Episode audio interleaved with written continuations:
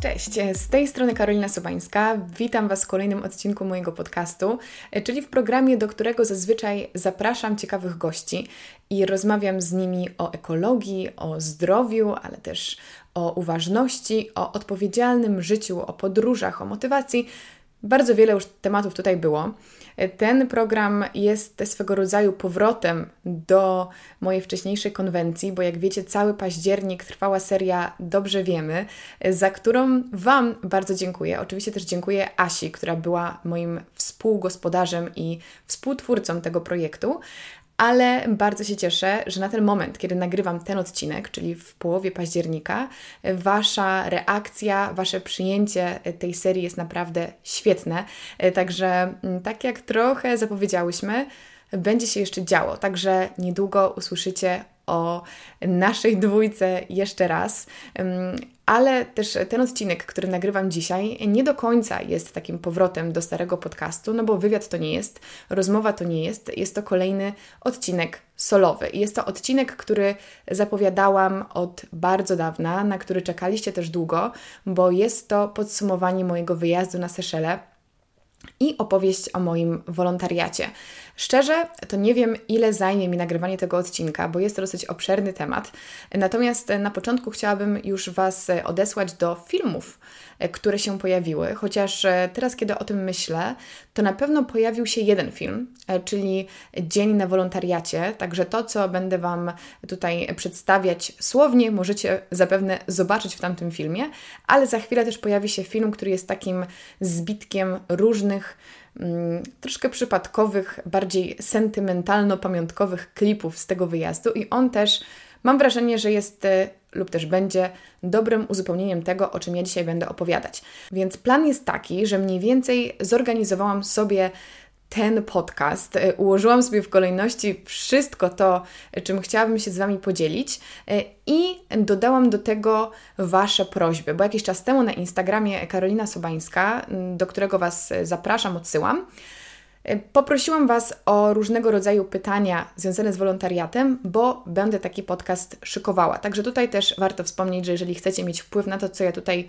mówię, e, to obserwujcie mnie zarówno na Karolina Sobańska, jak i Karolina Sobańska podcast na Instagramie, bo ja się tam z Wami lubię komunikować. Także podzieliłam sobie cały ten wolontariat na różne działy, aspekty e, i chciałabym Wam o nim opowiedzieć. Także na dobry początek chyba warto powiedzieć w ogóle o co chodzi, gdzie ja byłam, co to jest za program.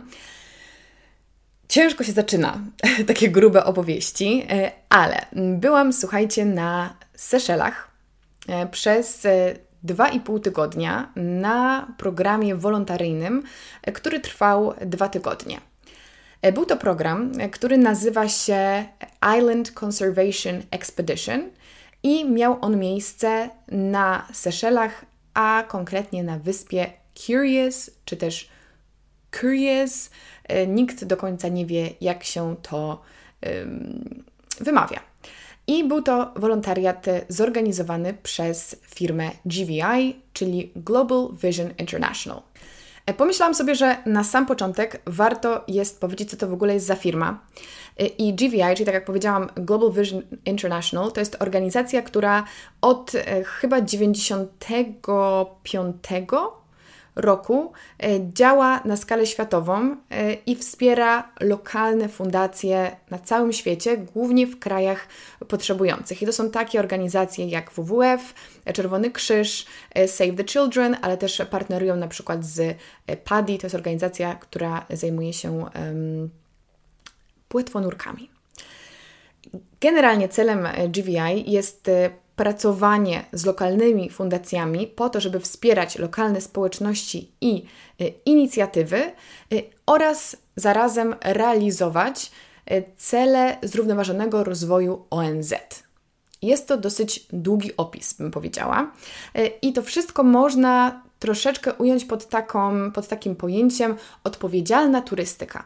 I oni organizują zarówno wyjazdy takie typu wolontariat, organizują też e, różnego rodzaju staże, e, oraz e, wyjazdy też dla młodzieży, bo te programy typu wolontariat, staż są dla pełnoletnich, natomiast są też wyjazdy dla osób małoletnich, troszeczkę na innych warunkach wtedy zorganizowane.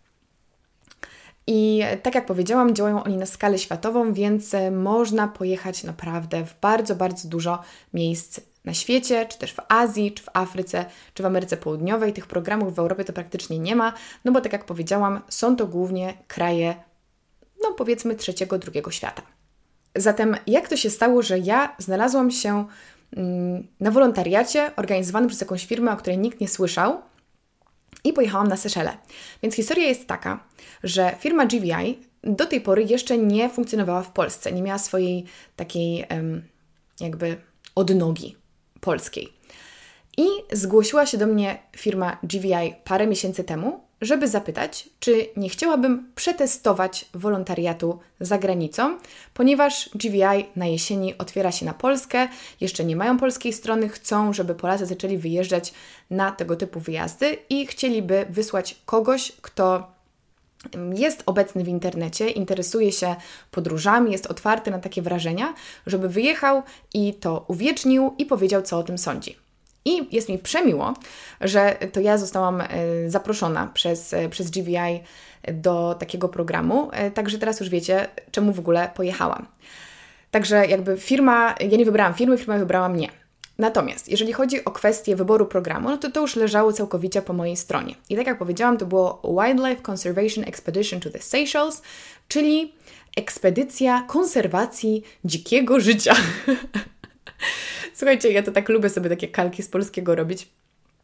Ale generalnie chodzi o to, żeby dbać o zachowanie flory i fauny na wyspie tej Curious na Seszelach.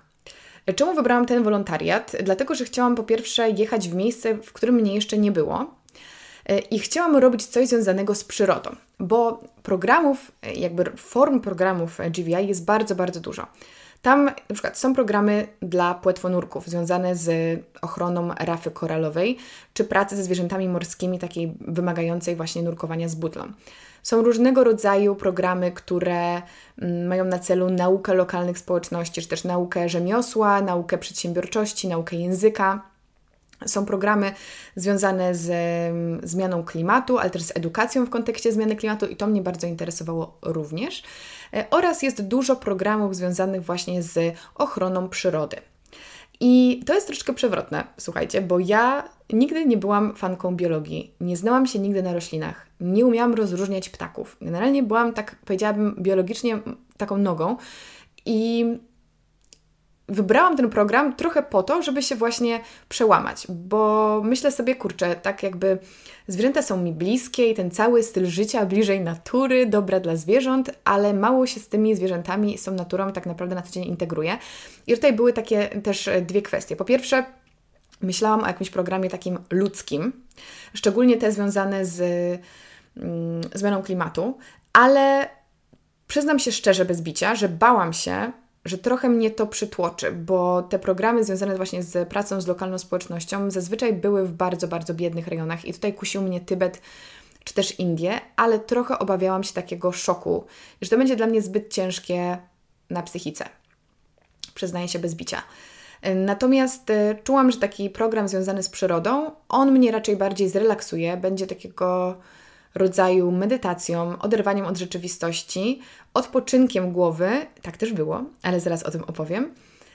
I przy okazji właśnie przełamaniem się i trochę zbliżeniem się do tej natury, bo ja nie byłam osobą, która oglądała Animal Planet i patrzyła godzinami na foczki, które sobie leżą na plaży, czy na jakieś inne tygrysy zupełnie mnie to nie interesowało, dlatego postanowiłam się troszeczkę przełamać. No i tak jak mówię, dużym dla mnie celem też było zwiedzenie rejonu, którego nie widziałam. I jeżeli chodzi o te programy, które mnie interesowały, no to jeszcze w, w grę wchodziła chyba e, Tajlandia, z tego co patrzyłam, e, ale stwierdziłam, że ostatnio tam byłam, więc e, sobie to daruję.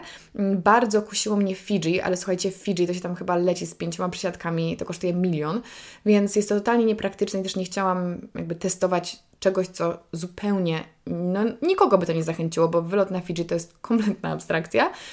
I tym sposobem trafiło na Seszele też właśnie. Mm, Łukasz, który e, pracuje dla GVI, on mi polecił ten program, że on się cieszy bardzo dużą popularnością, jest bardzo ciekawy i taki e, urozmaicony. E, I tak też zdecydowałam. wybraliśmy właśnie wyjazd na Seszele i wybrałam sobie właśnie ten termin od 21 września, co jest w ogóle bardzo dobrym momentem na odwiedzenie Seszeli, bo właśnie od października tak naprawdę tam się zaczyna taki najlepszy sezon, zarówno wakacyjny, jak i w ogóle pod kątem tego programu, bo ten program jest ściśle związany na przykład z żółwiami i z rekinami. Ale no właśnie, może jeszcze chwilę e, powiem o tym programie.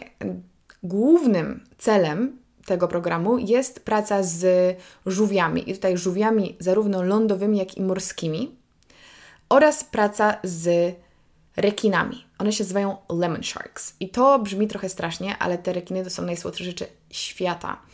I jak będę Wam opowiadać o tym, co robiliśmy każdego dnia, lub też jak zobaczycie w filmie, no to tam się naprawdę działy fajne rzeczy.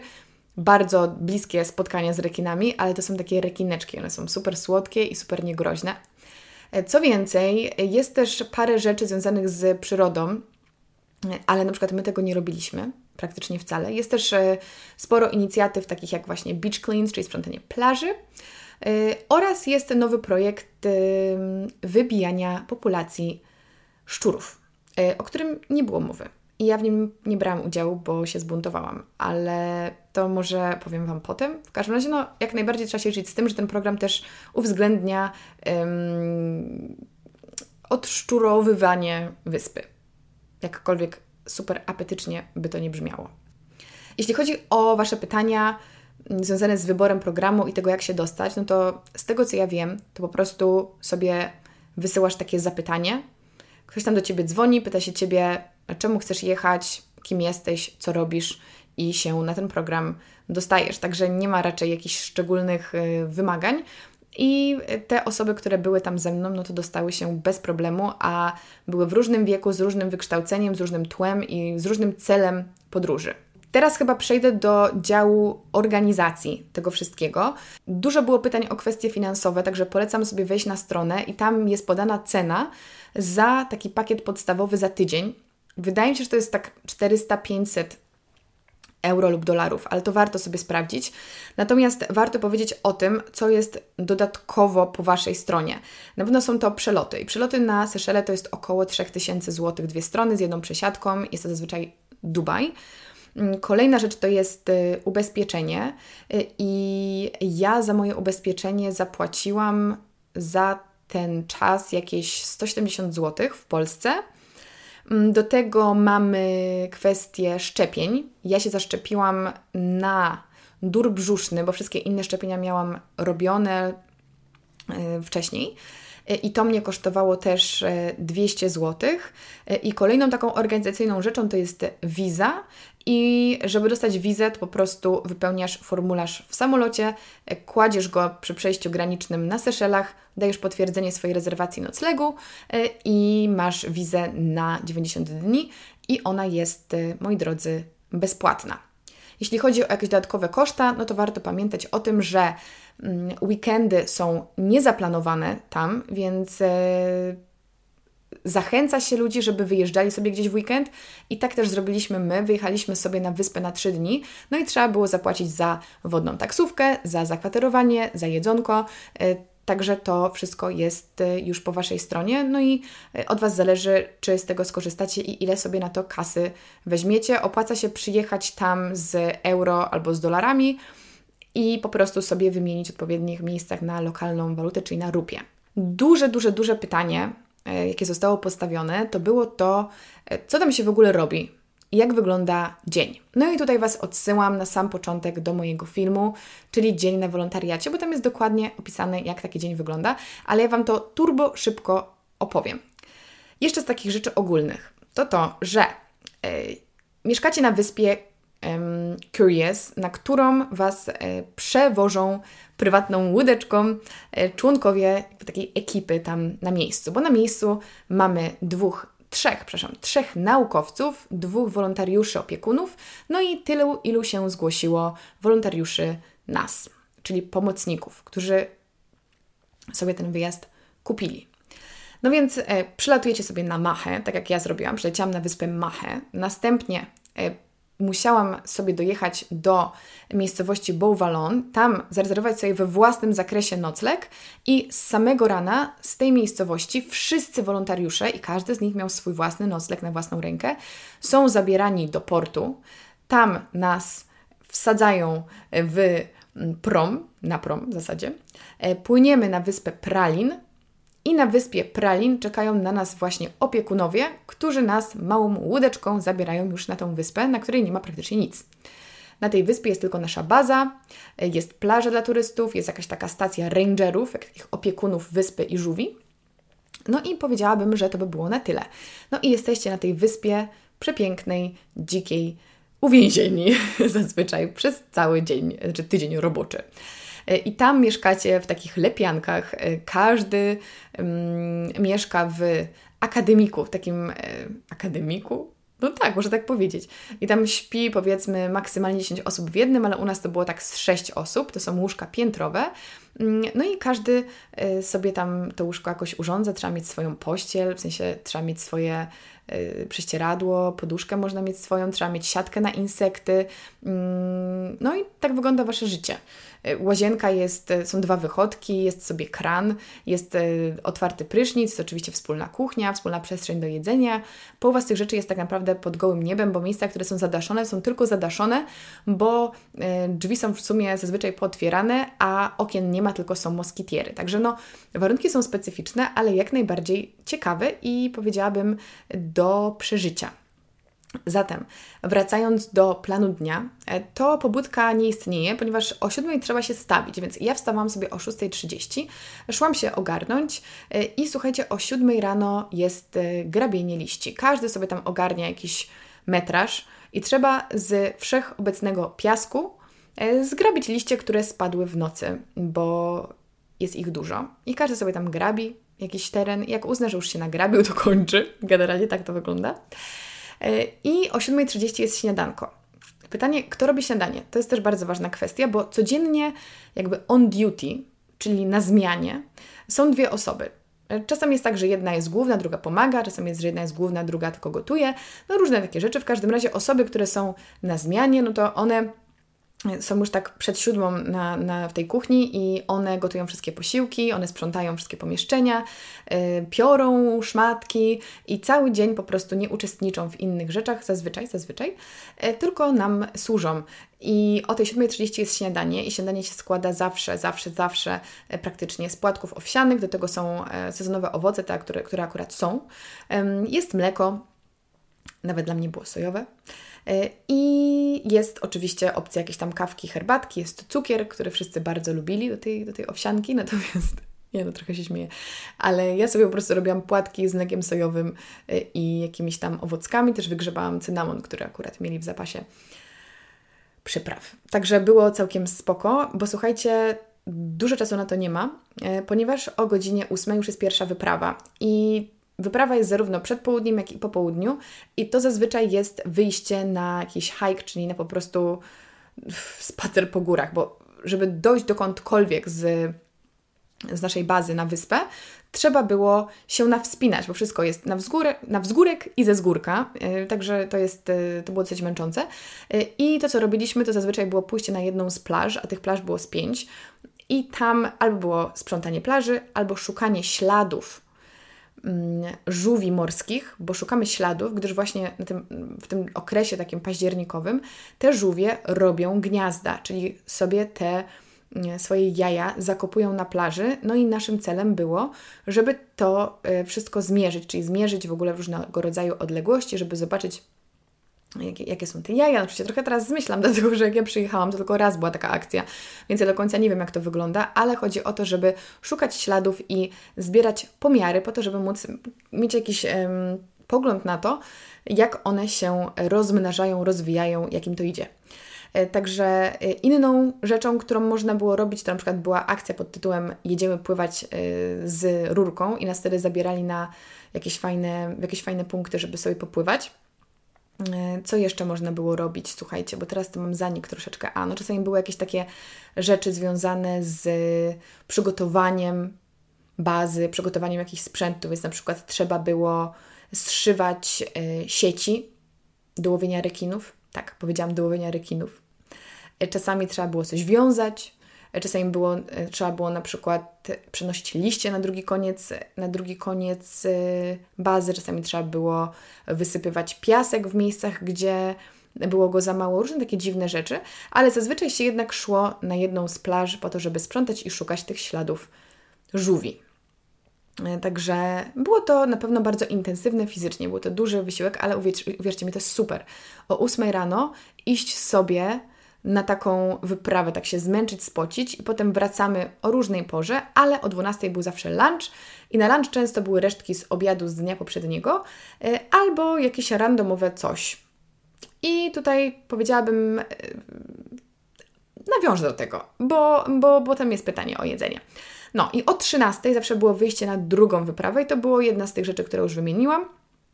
E, I rzeczywiście po południu już było trochę więcej czasu, bo spokojnie od godziny 15 e, to już był czas wolny. Także mm, plaża, odpoczynek, jak padało to trochę gorzej, ale fajnie było leżeć sobie na plaży. W ogóle śmieszne było to, że od 16.30 nie można było się kąpać, bo wtedy rekiny pływają. Także taka ciekawostka.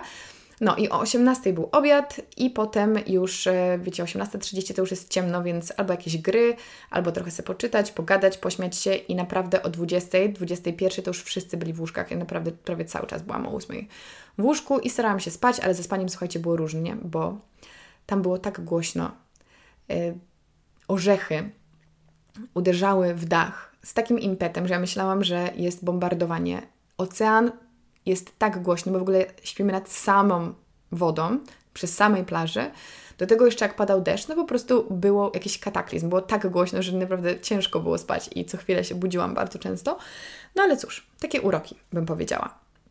Bardzo ważne pytanie, które się pojawiło, to było to, czy realnie ten wolontariat w ogóle coś wnosi dla świata i czy rzeczywiście się pomaga. I ja wierzę, że tak.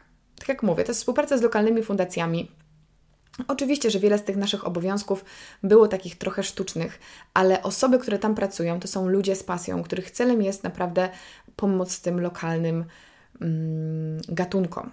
I, I oni są zaangażowani, oni prowadzą różnego rodzaju badania, a my im tam pomagamy. I tak jak właśnie e, opieka nad tymi żółwiami, monitorowanie tego, czy wszystko jest ok z, z tym ich procesem składania jaj. No, jeśli chodzi o rekiny, no to, to była akcja po prostu niesamowita i to będzie w filmie niedługo. To było łowienie rekinów.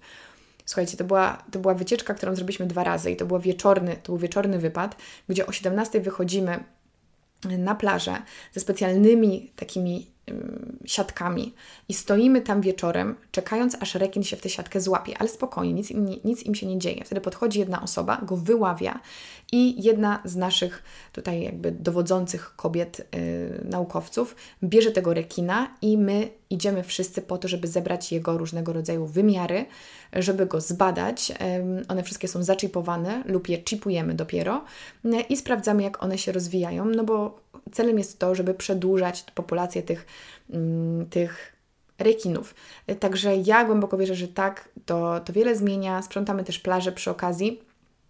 Pomagamy lokalnym społecznościom, też często wolontariusze jeżdżą na różnego rodzaju spotkania, żeby edukować e, lokalną społeczność o tym, że nie wolno łowić zwierząt, które są pod ochroną e, i to jest też bardzo, bardzo ważne. Zasadzają e, na przykład drzewa w ramach takich akcji wolontaryjnych, także ja naprawdę wierzę w to i też jakby przez to, że są realizowane te cele ONZ-u, to dla mnie to jest naprawdę kawał dobrej roboty.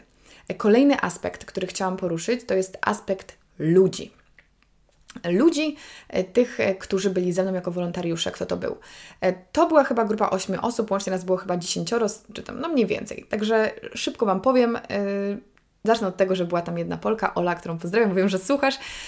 Ola, którą poznałam, słuchajcie, która była ze mną w samolocie i to jest hit historia, ponieważ ja, jak dojechałam na Okęcie, to zobaczyłam, że przy czekinie stoi jakaś dziewczyna ubrana jak ja na wyprawę. I sobie myślałam, ale byłoby śmiesznie, jakby jechała tam, gdzie ja. Ale pomyślcie sobie, dokąd mogą jechać ludzie ubrani na sportowo z plecakiem z Okęcia, największego lotniska w Polsce i ta osoba jechała w to samo miejsce, co ja. No, powiedzcie mi, co za zbieg okoliczności. Także poznałam Olę, która jest super i, i była moim e, top ziomem. Na tym wyjeździe. Następnie był chłopak z RPA, był chłopak ze Szwajcarii, był chłopak z Anglii, była dziewczyna z Kanady, dziewczyna z Ameryki, dziewczyna z Katalonii, była jeszcze na miejscu już od miesiąca dwójka Niemców i Angielka. I wszyscy byli w takim przedziale wiekowym, były dwie osoby 18-letnie, było tam kilka 22, kilka 23, było 27, 29, 30, także było całe spektrum, moi drodzy. Duża mieszanka, część osób z takiego świata biologiczno-naukowego, część osób zupełnie artyści, finansiści, y, masażyści, y, dzieci, także naprawdę mieszanka totalna. Każdy może tam jechać i jak najbardziej kontakty nadal mamy, a ja no, z jedną osobą mam kontakt cały czas, ale jak najbardziej widzę, że wiem, że w przyszłości na pewno się jeszcze z kimś z tych osób spotkam i bardzo, bardzo, bardzo mnie to cieszy. I teraz, a jeszcze Wam dodam, że właśnie osoby, które są tam na miejscu, to jest właśnie naukowiec Alan ze Szkocji i są, jest jedna naukowczyni Amerykanka, naukowczyni Angielka i dwie dziewczyny z Ameryki, które były takimi naszymi, powiedzmy, opiekunkami. E, jeśli chodzi o lokalną społeczność, bo o to też było parę pytań, to Seychellois, czyli mieszkańcy Seszeli, e, zrobili na mnie naprawdę super wrażenie. Są to bardzo otwarci i mili ludzie, tacy dobrzy ludzie, którzy no, nie mają za dużo w kontekście finansowym, ale żyją w raju, kochają to, dzielą się wszystkim, są mega pomocni, uśmiechnięci. Miałam tak czadowego kierowcę taksówki pierwszego dnia, że ja pokochałam tych ludzi. Tak samo pani, która pracowała w hotelu, w którym się zatrzymałam pierwszego dnia, była po prostu przemiła. Wszelkie osoby, które spotykałam na swojej drodze, były rozkoszne. Nie, żebym jakoś specjalnie też z nimi wchodziła w jakieś nie wiadomo jakie dyskusje, się teraz z nimi zaczyna przyjaźnić, ale naprawdę zrobili na mnie bardzo, bardzo fajne wrażenie. Mówią wszyscy pięknie po angielsku, mam też po francusku, wiadomo, to były kolonie była kolonia i francuska, i angielska. No i też oczywiście ten kraj stoi turystyką. E, I tutaj może sobie e, zrobię dygresję e, a propos właśnie kosztów, bo Seszele są strasznie drogie. Tak mi się wydaje, że są strasznie drogie. Mm, starałam się nad tym nie zastanawiać, ale to są takie małe rzeczy, tak? Typu, że no jeden nocleg w pokoju, w pensjonacie takim podstawowym to jest jakieś 500 zł, tak? Albo obiad typu danie plus napój jeden to jest coś typu 30 euro no to są raczej, to są raczej, jest raczej drożej niż, niż taniej i trzeba się z tym liczyć. Tak jak powiedziałam, oni za bardzo mm, bogaci nie są, ale z tego to wszystko wynika, że po prostu tam nic nie ma. Tam prawie nie ma żadnego rolnictwa. Tam rosną kokosy, wanilia i cynamon, i mango, i banany. I wszystko, co oni mają, to jest importowane, dlatego to wszystko tak bardzo dużo kosztuje i też dużo kosztuje ich. Dlatego te ceny są takie, a nie inne. No ale cieszmy się, że żyją z turystyki. I w ogóle bardzo bym chciała też powiedzieć o tym, że duże, duże uszanowanko dla Seszeli, jeżeli chodzi o kwestie mm, środowiska, bo większość miejsc, które widziałam, serwuje papierowe słomki, torby biodegradowalne i to nie tak jak u nas, jakiś plastik biodegradowalny, tylko takie torby jakby z, z naturalnego włókna. I dużo jest takich też billboardów o tym, żeby chronić Ziemię i mam wrażenie, że to jest fajne, bo oni prawdopodobnie się nauczyli na błędach innych wysp, e, takich popularnych wśród turystów, które się całe po prostu zaplastikowiły i chciałam też dygresję dygresji zrobić, że jak ja wymyślam jakieś słowo, to nie znaczy, że ja myślę, że ono istnieje, tylko po prostu ja je tworzę i trochę się wygubiam.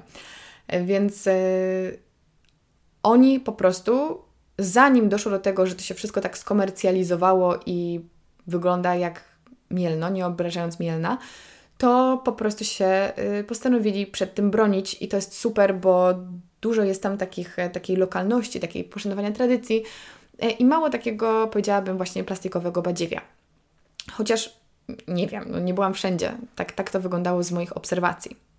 E, też dużo było pytań o kwestie bezpieczeństwa, w ogóle, że pojechałam sama. Tak, pojechałam sama i nie bałam się w ogóle na żadnym etapie tego wyjazdu szczerze. Yy, no wiadomo, jakby się chodzi o jakieś tam przeloty i, i, takie sprawy, no to w ogóle to lubię takie, takie klimaty. Same Seszele wydają się być bardzo, bardzo, bardzo bezpieczne. No może Afryka nie wydaje się być bezpieczna, ale umówmy się też, Seszele nie mają zbyt wiele wspólnego z Afryką, oprócz tego, że należą do tego kontynentu, bo to są wyspy i one się cieszą, też e, rządzą się innymi prawami. Ja tam się po prostu czułam bardzo dobrze na każdym etapie, yy, chociaż też nie byłam sama zbyt dużo, ale kiedy byłam, to było spoko. także tutaj żadnych zastrzeżeń bym nie miała. Natomiast jeżeli chodzi o takie kwestie health and safety, czyli zdrowie i bezpieczeństwo w kontekście samego wolontariatu, to tutaj ja powiem tak, no jakby jest cały ten protokół health and safety na miejscu, który jest nam przedstawiony i, i członkowie tego zespołu, oni za nas odpowiadają. Także my się teoretycznie nie musimy w ogóle martwić, no bo cokolwiek by nam się nie stało, to będzie jakby ich wina, e, o ile nie wyszliśmy z bazy i nie bierzemy odpowiedzialności za siebie i nie jest to weekend i tak nie robimy rzeczy na własną rękę. Natomiast e, chciałabym tutaj właśnie troszeczkę Wam mm, zaznaczyć, że z tą kwestią właśnie zdrowia, warunków i bezpieczeństwa to było trochę średnio i mam parę mm, zastrzeżeń. E, o co mi chodzi? Generalnie warunki sanitarne są ciężkie, w sensie takim, że no, tam nie jest czysto. I, I jest tam dużo rzeczy, takich jak właśnie głównie rzeczy w kuchni, no, które nie są tak dezynfekowane, e, jakbyśmy sobie mogli tego życzyć. E, jeśli chodzi o produkty, no to lodówka na przykład wyłącza się co 3 godziny, więc te rzeczy też tak są trochę, trochę jest im ciepło, trochę jest im zimno. Więc jeżeli ktoś jest taki bardzo obrzydliwy, to myślę, że to jest dosyć spore, e, spore wyzwanie jeżeli chodzi o te kwestie bezpieczeństwa, no to na przykład wychodzimy na różnego rodzaju właśnie te hajki, czyli chodzimy po tych wzgórzach i są rzeczywiście zejścia, które są naprawdę no, takie niebezpieczne. No jest stromo, są skały, czasem jest ślisko i, i trzeba uważać, bo, bo naprawdę miałam takie momenty, że myślałam sobie, kurczę, naprawdę przesunę się o pół milimetra, się zwalę z tej skarpy i tyle będzie po mnie. I tak by, no co z tego, że ktoś inny za mnie odpowiada, jak, yy, no nie wiem, złamę sobie kręgosłup albo umrę. Więc no, to by było takie, powiedziałabym, y, wątpliwe. Tak samo, jeżeli chodzi o jakiegoś rodzaju sprzęty i narzędzia, mm, nie wiem, na przykład otwieranie kokosa, które będzie w filmie, no to to jest walenie kokosem o taki bolec wystający, no i wiesz, walnij sobie w palec i, i go ułam. No także takie są, takie są właśnie rzeczy. Albo na przykład, nie wiem... robienie takich boi specjalnych, gdzie trzeba było e, przypalać sznur nożem, który nie miał w ogóle uchwytu, więc w sumie to ranił Ci rękę, a ten nóż był tępy, więc trzeba było go na ciepło, trzeba było go po prostu podpalać po to, żeby lepiej kroił. No powiem Wam, że to, to było, to było... Mm, wyzwanie. Znaczy nie tyle wyzwanie, co było takie, że się zastanawiałam, czy, czy to jest ok, że my to robimy.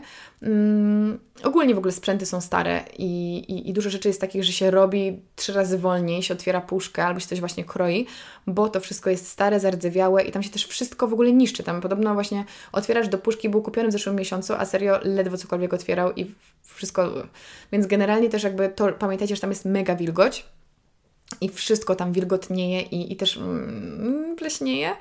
I to jest takie, że może kogoś obrzydzić. No, może kogoś obrzydzić, że, że jednak bierzesz puszkę i ta puszka jest taka jakby, no puszka, kurczę, nie? Jakby prawie nowa puszka jest taka lekko mm, zafałdowana, że to aż tak głęboko przechodzi ta y, wilgoć. I też może powiem o tym, jak będę mówić na końcu o tych kwestiach przygotowania, jakby na co, z czym się można, co się trzeba przygotować. No ale na pewno te kwestie takie... Mm, zdrowotno, nie tyle zdrowotno, co bardziej właśnie yy, czystościowe i, i takie bezpieczeństwa, to trzeba liczyć się z tym, że, że, że, że trzeba mieć oczy dookoła głowy. Jeżeli chodzi o jedzenie, no to o śniadaniu Wam już powiedziałam. Generalnie jest jakby taka zasada, że tam jest głównie jedzenie wegetariańskie. Rzeczywiście tego mięsa tam prawie nie ma. Y, na biału jest czasem trochę, no codziennie jest masło i są jaja. Y, natomiast y, gotujemy sobie sami i właśnie tak jak powiedziałam, gotują te osoby, które są na zmianie. E, I to znaczy, że nigdy nie wiemy, co tam będzie zaserwowane. Więc trzeba się naszykować na to, że warzywa są lub ich nie ma, owoce są lub ich nie ma i zazwyczaj są kluski, chleb i masło. E, I powiem Wam, że ja pierwszego dnia byłam przerażona, ponieważ dostaliśmy e, pasta salad, czyli sałatkę makaronową, co w ogóle jest śmieszne, bo dla mnie salad to jest sałaty, ale to nic. I to był makaron z startą na terce marchewką, z wrzuconą do środka kukurydzą, w sensie jakby z puszki i tam chyba już nic więcej nie było. I ja byłam lekko przerażona, e, że tak to będzie wyglądało każdego dnia. Na szczęście tak nie było. Natomiast e, rzeczywiście no, makaron lub e, innego rodzaju makaron i chleb to jest podstawa wyżywienia. No jakby plusem jest to śniadanie, ale też na przykład nie zawsze są owoce. Na początku były owoce różne i było super, a potem na przykład były same pomarańcze. Mleko wygląda tak, że jest to woda z mlekiem w proszku. Ja oczywiście tego nie piłam, więc nie piłam wcale, albo miałam sojowe, które było, co było super. Także na obiad, no to mówię, zazwyczaj są jakieś resztki z wczoraj y, i na kolację jest zazwyczaj coś nowego, no i to może być właśnie makaron, w jakimś sosie, albo takim włoskim, albo makaron taki bardziej po azjatycku, raz była lasagna, raz były burgery. Ja zrobiłam przykład curry, ja zrobiłam chili, e, czasami też są jakieś inne kotlety, tam kolega zrobił tortille właśnie z kotletami, z humusem, no super. Też humus był często robiony, to jest spoczko.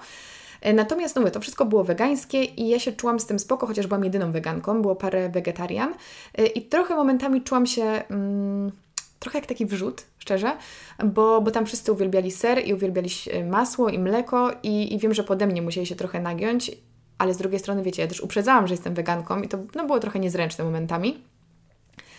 Natomiast bardzo było mi miło, że wiele osób respektowało to, że, że jestem weganką. I no problem był z warzywami, bo też dużo osób to tak mało chętnie robiło te warzywa. Ale ja zaczęłam robić dosyć intensywnie sałatki i potem to się troszeczkę zaczęło może bardziej upowszechniać. Często była taka sałatka właśnie kolesław z kapusty, bo ta kapusta to się całkiem nieźle trzymała w lodówce, y, więc, więc tam to trochę tych, tych warzyw było, ale ja też trochę to powiedziałabym... Mm, okrążałam i na przykład sobie kroiłam marchewkę albo sobie kroiłam ogórka, sobie otwierałam jakąś fasolę, żeby też tak no, nie, nie utrudniać wszystkim życia, no bo ja sobie uświadomiłam, słuchajcie, że ludzie mają zupełnie inne przyzwyczajenia jedzeniowe i, i też nie winię ich za to i każdy ma prawo sobie jeść co chce. Więc ja czasami tam kombinowałam, żeby to była sałatka, takie warzywko, coś tam, coś tam, a wszyscy byli najszczęśliwsi, jak mieli pajdę chleba z masą. W ogóle chleb robiliśmy sami. Osoby, które były na zmianie, musiały też piec chleb. Więc ludzie byli zachwyceni, jak mieli chleb e, z masłem e, i na przykład baked beansy, czyli takie brytyjską, taką brytyjską fasolkę um, z puszki. I to było super.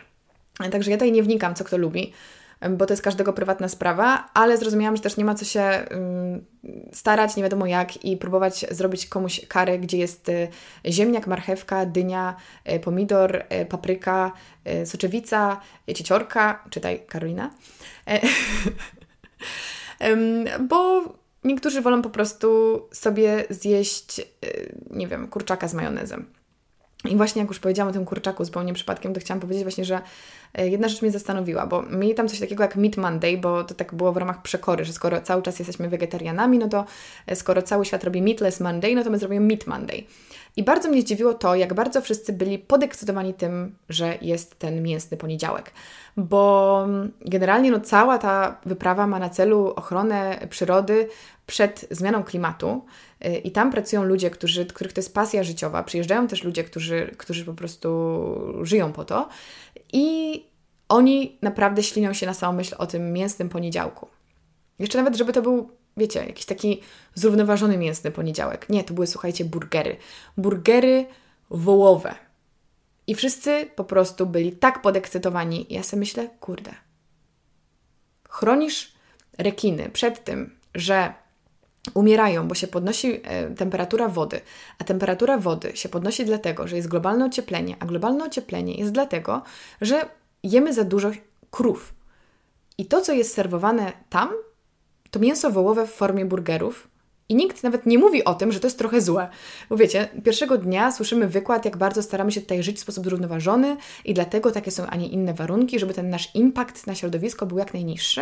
I potem wu, burgery. No ja myślę sobie, kurde, no coś jest nie halo. No ale powiedzmy to nie mnie nie mnie to oceniać i, i nie mnie tutaj może yy, ich uświadamiać, aczkolwiek miałam wyrazić swoją opinię, więc uważam, że na pewno e, powinno się, powinna się zwiększyć ta świadomość, szczególnie właśnie wśród staffu, wśród osób, które tym kierują, yy, odnośnie tego, czym jest zrównoważone życie i jak to można przełożyć na jedzenie, i ja rozumiem też, że jakby okej, okay, przez większość dni tego jedzenia nie ma ym, mięsnego i to jest tylko takie, taka odskocznia, ale z drugiej strony jakby czy jest jakikolwiek powód, żeby jeść wołowinę, kiedy jest się środowiskowcem? No moim zdaniem nie. Natomiast y, to też jest śmieszne, bo w piątki zawsze jest grill i na grillu też jest mięso, więc finalnie wychodzi, że to mięso jest dwa razy, a potem weekend jest wolny i się je resztki z tego mięsa i tak naprawdę to mamy wtorek, środę, czwartek, kiedy go nie ma. Tak teraz przyszło mi do głowy. No ale nic. Jeśli chodzi o pytanie, jaka była moja ulubiona e, szama przez ten czas, no to jeżeli chodzi o to, co gotowano na, w, w bazie, to ja lubiłam każde śniadanie, bo kocham, e, kocham płatki owsiane. A jeżeli chodzi o takie jedzenie konkretne, e, to mój ulubiony obiad to był obiad właśnie kolegi z RPA Jasona, który zrobił przepyszne kotleciki a la falafele na bazie pieczonej dyni. On był w ogóle super w gotowaniu. Do tego zrobił domowe placki tortilli pszenne, to prawda, ale bardzo smaczne. I do tego był humus i do tego była właśnie taka fajna surówka i to mi mega smakowało. A druga rzecz, to nieskromnie przyznam, było moje kary z ryżem. W ogóle też muszę Wam powiedzieć ciekawostkę naprawdę, bo to jest hit. E, w ogóle była, mm, była akcja Nie jedzmy ryżu, e, bo słuchajcie, parę razy ktoś się struł ryżem i powiedzieli nam, że jeżeli gotujemy ryż, to trzeba go po prostu od razu wyrzucić, jak zostaną jakieś resztki, bo ryż zostawiony na drugi dzień daje wszystkim zatrucie pokarmowe, żygają i robią inne rzeczy. Jest strasznie. Ja to usłyszałam, co myślę, what? No tak, bo kiedyś ktoś zostawił na dwa dni ryż i się wszyscy zatruli i był koszmar. Ja sobie tak myślę, mm, no nie wydaje mi się, żeby ryż był aż taki zatruciodajny, Biorąc pod uwagę, że tam czasami coś stoi 3 dni, na przykład ta słynna e, sałatka makaronowa stała 4 dni i nam to serwowali na lunch i nikt się nie zastanawiał nad zatruciem, ale czemu ryż akurat ma nas struć? Było to dla mnie mega dziwne. I jak zrobiłam właśnie ryż e, do y, kary, to następnego dnia przekornie go zjadłam, bo y, tutaj Ola ugotowała następnego dnia też coś do ryżu, ale ugotowała nowy ryż i zostawiła dla takich powiedziałabym, ryzykantów ten ryż z poprzedniego dnia. No więc ja i paru chłopców sobie ten ryż zjedliśmy i uwaga, nic nam nie było. Więc tym sposobem obaliliśmy teorię, że od ryżu e, jest e, jelitówka, bo wydaje mi się, że przy lodówce, w której są zepsute rzeczy, które stoją tam przez kilka dni, a lodówka się wyłącza co 3 godziny, no to jest ryzyko, że coś nam mogło zaszkodzić. Niekoniecznie e, po prostu zwykły ryż. Także to takie są różne ciekawostki. Też była akcja, że jest zakaz gotowania soczewicy, o której ja nie wiedziałam. Więc zrobiłam kary i wszyscy się nim zajadali. Przynajmniej ci, którzy lubią ostre, bo trochę wyszło ostre. I następnego dnia słyszę, że tutaj nie można gotować soczewicy. A ja mówię, ej, ale ja wczoraj dam szklankę soczewicy do tego kary, tylko ona się tak wygotowała, że się nikt nie kapnął. Ale wszyscy zjedli, wszyscy byli zachwyceni i nikt nie pamiętał wtedy, że soczewica jest obrzydliwa i że mamy jej nie jeść. Więc no, takie, takie ciekawostki, słuchajcie, z życia w grupie. Natomiast e, kiedy byłam byliśmy na wycieczce tej weekendowej, to byliśmy na y, wyspie La Digue. I polecam wszystkim tę wyspę. Byliśmy tam cały piątek, sobotę, niedzielę. Znaczy wyjechaliśmy w piątek rano, wróciliśmy w sobotę po południu, y, tfu, w niedzielę po południu. Wynajęliśmy sobie w 8 osób dwa takie fajne domeczki. No i było ekstra, po prostu polecam. Wynajęliśmy rowery, byliśmy w rezerwacie, byliśmy w jednej z najpiękniejszych plaż na świecie. To jest w top 10 najpiękniejszych plaży na świecie. Kropka. Niesamowita sprawa. Byliśmy też na drugim końcu wyspy, na jakiejś innej, y, na jakiejś innej plaży. No w ogóle było przepięknie. Mm, I do czego ja zmierzałam? Pogoda była super. I miałam powiedzieć o tej szamie. Tam prawie wszędzie było jakieś kary, w ogóle kary, które nie ma w sobie ani mleka, ani śmietany, ani mleka kokosowego, tylko takie kary w sosie własnym. I najlepszą rzeczą, jaką jadłam, to było kary, słuchajcie, z bakłażanem i fistaszkami. No po prostu boskość, do tego był ryżyk i tam mają przepyszne takie mixed salad, takie zwykłe surówki, ale są takie fajne, takie mają dobre dressingi, że bardzo Wam polecam. Y, no a jeżeli chodzi o picie, to słuchajcie, tam jest lokalny rum, o którym mówiłam w inspiracjach miesiąca. Jest to rum Takamaka. Polecam Wam rum kokosowy, do tego sok z ananasa i macie fit coladę, ewentualnie do tego mleko kokosowe i macie już w ogóle kokosową, kokosowy raj. E, także generalnie no, tych, tych różnych fajnych drinków też było e, sporo. E, no i owocki też tam są fajne. Także no naprawdę jest super, powiem Wam. I no właśnie łatwo być tak, łatwo być weganką, no bo to kary jest wszechobecny, też jadam przedgrillowane warzywa i, i da się spokojnie to ogarnąć. Nawiązałam do tego, że była piękna pogoda, ale pogoda w ogóle była średnia, bo mm, przez pierwszy tydzień na przykład codziennie trochę popadywało, w nocy lało i też bywały dni, które były pochmurne ale na przykład teraz powinno być już pięknie w tym okresie października, listopada. Także um, ogólnie tam jest oczywiście tropikalnie, no maksymalna wilgotność i jest to dosyć specyficzny klimat, cały czas jesteś spocony. Jak się przyzwyczaisz, to, to w ogóle nie przeszkadza. I temperatura jest tak między 25 a 30 stopni, w nocy też jest tak z 25. Także moim zdaniem cudownie. No i pojawiło się też bardzo duże pytanie, czy chciałabym powtórzyć taki wolontariat, Mm, czy pojechałabym na dłużej na wolontariat, czy pojechałabym w to samo miejsce na wolontariat, lub czy pojechałabym na jakiś inny wolontariat, czy też pojechałabym w ogóle na Seszele na wakacje. Więc postaram się to pytanie jakoś fajnie rozbić i na nie odpowiedzieć. Więc, czy pojechałabym jeszcze raz na wolontariat? Myślę, że tak. Fajna sprawa. Czy pojechałabym na ten sam wolontariat? Nie. Bo, tak jak powiedziałam, ja nie jestem pasjonatką tematu ochrony przyrody, pracy ze zwierzętami i z roślinkami. Jeżeli ktoś naprawdę czuje ten klimat, no to myślę, że wiecie, tam były osoby, które pojechały na miesiąc, na trzy miesiące, na dwa miesiące. I jak najbardziej myślę, że to jest bardzo fajny projekt. Natomiast dla mnie te dwa tygodnie to było coś idealnego, bo ja spróbowałam różnych rzeczy, wiecie, łowiłam rekiny, patrzyłam jak żółwica robi gniazdo, co było magicznym momentem, polecam Wam obejrzeć to w filmie, który już się ukazał. Yy, sprzątałam sobie plażę, spałam sobie yy, o godzinie dziewiątej wieczorem, wstawałam o świcie, widziałam wschód słońca, yy, żyłam na plaży, no było ekstra i dla mnie git. Pojechałabym chętnie na jakiś inny wolontariat, na coś zupełnie innego. Może właśnie byłabym gotowa pojechać do tego Tybetu, pomagać lokalnym społecznościom rozwijać swoje rzemiosło. Kto wie? E, czy pojechałabym na dłużej, tak jak powiedziałam? Nie. Ale, tak jak mówię, dla wielu osób to jest y, super opcja. Czy wróciłabym na Seszele? Zdecydowanie tak. Czy polecam Seszele na wakacje? Tak. Ale czy polecam solo? Nie. Polecam Seszele przede wszystkim dla par, to jest zdecydowanie miejsce dla zakochanych, dla nowożeńców i takie różne sprawy. Mało jest tam rodzin, chociaż bywają.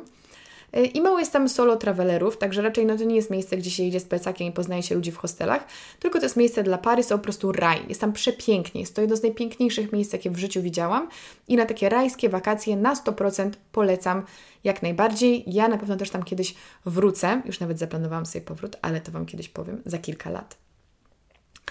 E, a wolontariat jako e, sposób spędzania czasu jest czymś bardzo, bardzo fajnym. E, chociaż tak jak mówię, też w moim przypadku było tak, że dosyć dużo było wolnego czasu, więc dla mnie był to też czas takiego odetchnięcia, czas, kiedy nie słuchałam podcastów, nie słuchałam prawie muzyki, w sensie sama nie słuchałam, bo ogólnie to u nas była non-stop imprezka.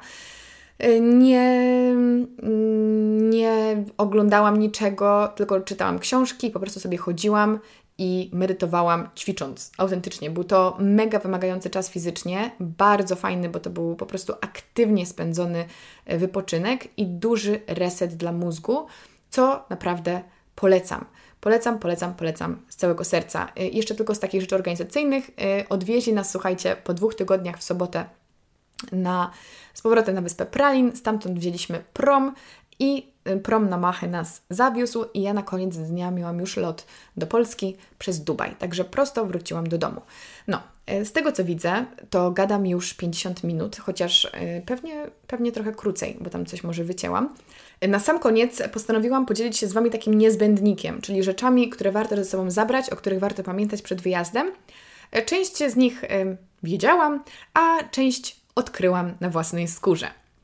Po pierwsze, komary. Komary gryzą i to bardzo. Komary gryzą bardzo, szczególnie Karolinę, ponieważ e, Karolinę od zawsze bardzo gryzły komary, ale dowiedziałam się też tam, że komary gryzą bardziej ludzi, którzy nie jedzą mięsa. Nie wiem, czy to jest prawda, może ktoś mądry mi odpowie, więc warto wziąć ze sobą suplement B12, o ile o nie nie pamiętacie. No i trzeba wziąć koniecznie jakiś preparat. Ja wzięłam bardzo fajny produkt, to nie był ten off, bo tam się zachęca, żeby to był produkt naturalny. Także wzięłam sobie taki naturalny, olejkowy odstraszacz owadów, który kupiłam w aptece. Bardzo fajnie pachniał i ja go używam non-stop o każdej porze dnia i nocy. Dosłownie. Po prostu byłam nim cały czas wypsikana. Druga rzecz, którą trzeba wziąć, to jest e, siatka na komary do spania, ponieważ trzeba sobie ją zawiesić nad łóżkiem e, i pod nią spać, bo inaczej Was będą gryzły w nocy. Można to kupić w Decathlonie. Ja kupiłam w, w Decathlonie. Kolejna rzecz to to, że warto zastanowić się, jakie ciuchy bierzemy, te ciuchy będą cały czas wilgotne. Więc ja akurat miałam dużo naturalnych rzeczy, które były wilgotne, ale potem je wrzucałam do plecaka, no i w domu już je uprałam, jak wróciłam. Ale jak idziecie na dłużej, no to się bardziej opłaca brać takie sztuczne, szybko schnące sportowe rzeczy. Bo wiele osób takie rzeczy miało i to było u nich bardzo dobrą opcją. I też spoko jest wziąć ubrania do pływania, leginsy nawet, i bluzkę z długim rękawem do pływania, też taką szybko schnącą, bo y, na przykład jest zimno, jak się wieczorami stoi i łowi rekiny i też czasami jest zimno, jak się pływa z rurką. Mm, także Wam to serdecznie polecam. Też w ogóle polecam brać ubrania z długim rękawem na wieczory, y, kiedy to naprawdę gryzą komary, a nie jest na tyle gorąco, że, że jest to przegięcie. Także długie spodnie, luźne, długa bluzka to jest jak najbardziej ważna rzecz. Kolejna rzecz, zapas kremów z filtrem, ponieważ słońce tam daje dosyć mocno i ja tylko raz się nie posmarowałam i to pod koniec mojego wyjazdu się cała spaliłam na, po całej mojej tylnej stronie, także nie polecam. Ja miałam codziennie 30 na ciele i 50 na twarzy. I też warto mieć to ze sobą, bo mówi się, że tam jest dosyć drogo, jeśli chodzi o wszelkiego rodzaju takie produkty, bo to wszystko jest oczywiście importowane. Kolejna rzecz to embuty do wody, bo w niektórych miejscach no nie wiesz, co jest, e, co jest na podłożu i nie fajnie byłoby wejść na jeżowca. E, I druga rzecz to buty do chodzenia po górach. I ja naprawdę się cieszę, że wziąłam takie moje buty do chodzenia po górach, takie zimowe wręcz, e, ale one mi się super sprawdziły, bo tam po prostu trzymały mi kostkę, bo rzeczywiście są różne warunki wspinaczkowe. Fajną opcją też są takie buty dwa w jednym, które przed właśnie miała Ola, czyli buty do wody i do hajkowania które można kupić, ale to już jest taki bardziej specjalistyczny zakup. Kolejna rzecz to jest latarka na czoło y, i szczególnie Wam polecam taką latarkę z opcją podczerwoną, bo wtedy można sobie czytać wieczorem książkę i nie przylatują do Was muszki i komary. Ja oczywiście takiej nie miałam. Y, kolejna rzecz to jest wodoodporny plecak. Przyda się, jak jedziecie na przykład właśnie mm, łódką gdzieś, nie chcecie, żeby tam się coś, Wam się coś zniszczyło lub po prostu, żeby y, Was, żeby Wam nic nie przemokło, kiedy idziecie na wycieczkę, a zaczyna lać. Następna rzecz to są przekąski, które ja sobie wzięłam, bo akurat yy, pomyślałam, że mogą mi się przydać, więc wziąłam sobie parę batoników, wziąłam sobie, słuchajcie, yy, herbaty, wziąłam sobie kawki zbożowe. Właśnie, kawa tam jest tragiczna, więc warto wziąć swoją kawę, szczerze mówiąc. Yy, I bo to jest taka najgorsza rozpuszczalna, jaka jest, więc można wziąć sobie chociaż trochę lepszą rozpuszczalną. Y, I wziąłam sobie też gorzką czekoladę i wziąłam sobie orzechy, które dodawałam sobie do śniadania. Także bardzo Wam polecam, ale też te wszystkie rzeczy trzeba trzymać w osobnym pojemniku w kuchni, e, bo inaczej tam się schodzą szczury, także trochę fu. E, I w ogóle ja wszystkie rzeczy, które przyniosłam, to przywiozłam w takich plastikowych opakowaniach, w sensie w plastikowych foliach. Najlepiej to powinny być takie folie, wiecie, z takim, z takim zatrzaskiem, bo wszystko tam wilgotnieje, naprawdę, wszystko jest wilgotne, łóżko jest wilgotne tego się nie da już jakoś um, zmienić, ani się przed tym uchronić. Natomiast y, wszystkie książki, notesy, ubrania ja miałam w takich foliowych po prostu opakowaniach po to, żeby je chronić przed tym, żeby były wilgotne, żeby pleśniały, żeby śmierdziały. No wiecie, to jest trochę fu. Ale no też jak byłam dwa tygodnie, to mnie to aż tak strasznie nie odrzucało, y, dlatego że y, no wiedziałam, że po prostu to się nic nie stanie przez, przez, ten, przez ten czas. Wydaje mi się, że jeśli chodzi o taki niezbędnik, to jest wszystko, ale to, co jest kluczowe, to to, że macie cały czas opiekę, e, kiedy jesteście na tym programie. Jak się zapiszecie na program, dostajecie oczywiście taki przewodnik, taki wstęp do wszystkiego, na czym polega Wasza praca, jak wyglądają poszczególne te wyprawy, te service, czyli te, nie wiem w ogóle jak to przetłumaczyć, ale te wszystkie no, wyprawy, tak? Wyprawy naukowe, te wycieczki dniowe. Mm, dokładnie wiecie, czym się będziecie zajmować. Można to wszystko sobie przeczytać. Dostajecie taki niezbędnik, gdzie macie napisane, co ze sobą zabrać. E, butelkę na wodę, to jest super ważne. Więc to nie jest tak, że ja Wam wymieniłam wszystko, tylko wymieniłam takie rzeczy, które warto zwrócić uwagę, o których możecie nie pomyśleć. Ale butelka na wodę, czy też na przykład płetwy, czapka, płaszcz przeciwdeszczowy, jakiś lekki. To są wszystkie rzeczy, o których warto pamiętać i one będą na tej liście, która będzie Wam przesłana, jeżeli się zgodzicie, zgłosicie na ten program. I oczywiście macie też stały kontakt z ludźmi, którzy to koordynują, możecie zadawać pytania. E, także jak najbardziej jesteście tutaj pod opieką. Także podsumowując, moi drodzy, mam nadzieję, że odpowiedziałam na wszystkie Wasze pytania. Jeżeli coś, to pytajcie dalej w komentarzach, na przykład na YouTubie bo, bo chętnie odpowiem. Natomiast y, ja jak najbardziej polecam tę organizację. Jest rzetelna, jest prawdziwa i legitna y, i robi naprawdę kawał dobrej roboty. Ma super ofertę y, wyjazdów i one bardzo kuszą. No mnie bardzo kusi ten Tybet i Indie i kusi mnie też Kostaryka. Chociaż tam jest taki mocno tropikalny klimat dżunglowy, nie wiem czy to dla mnie. Y, ale ja naprawdę jestem przeszczęśliwa, że wyjechałam na ten wyjazd. Po pierwsze, zobaczyłam cudowne miejsce na Ziemi. Po drugie, zobaczyłam, mm, jak inni są ludzie. Jak ktoś może mieszkać, być ze Stanów, z miasta i znaleźć szczęście na małej wysepce na Seszelach, ratując życie rekinom. To jest wzruszające. Widzisz, pracujesz obok ludzi z pasją, którzy żyją tym, że pomagać tym zwierzakom. I to jest mega inspirujące. E, po trzecie, zbliżasz się do tej przyrody. Po czwarte, zmniejszasz trochę swoje standardy życia. Widzisz, że nie potrzebujesz wcale tak dużo do przeżycia. Uczy cię to pokory, i też takiego dystansu do rzeczy materialnych, co jest uwaga, uważam wspaniałą, wspaniałą rzeczą. Widzisz też to, że jeżeli chodzi o jedzenie, to nie potrzebujesz wcale tak dużo. Wystarczy po prostu się trochę najeść e, i, i zwykłe, proste rzeczy, proste smaki Cię uszczęśliwiają. I po tygodniu jedzenia sałatki makaronowej, jak widzisz marchewkę, to po prostu oczy Ci się świecą. I, i to jest piękne. Ja się bardzo cieszę, że to przeżyłam, bo naprawdę, jak wróciłam do domu, to doceniłam każdą rzecz, którą moja mama kiedykolwiek ugotowała, bo jest ona taka pełna smaku i włożone zostało w to tyle serca. Także mega, mega lekcja. Kolejna rzecz to to właśnie, że nie mamy tych rozpraszaczy, prawie w ogóle nie siedzimy w internecie. No ja sobie kupiłam kartę SIM, bo wrzucałam dla Was story.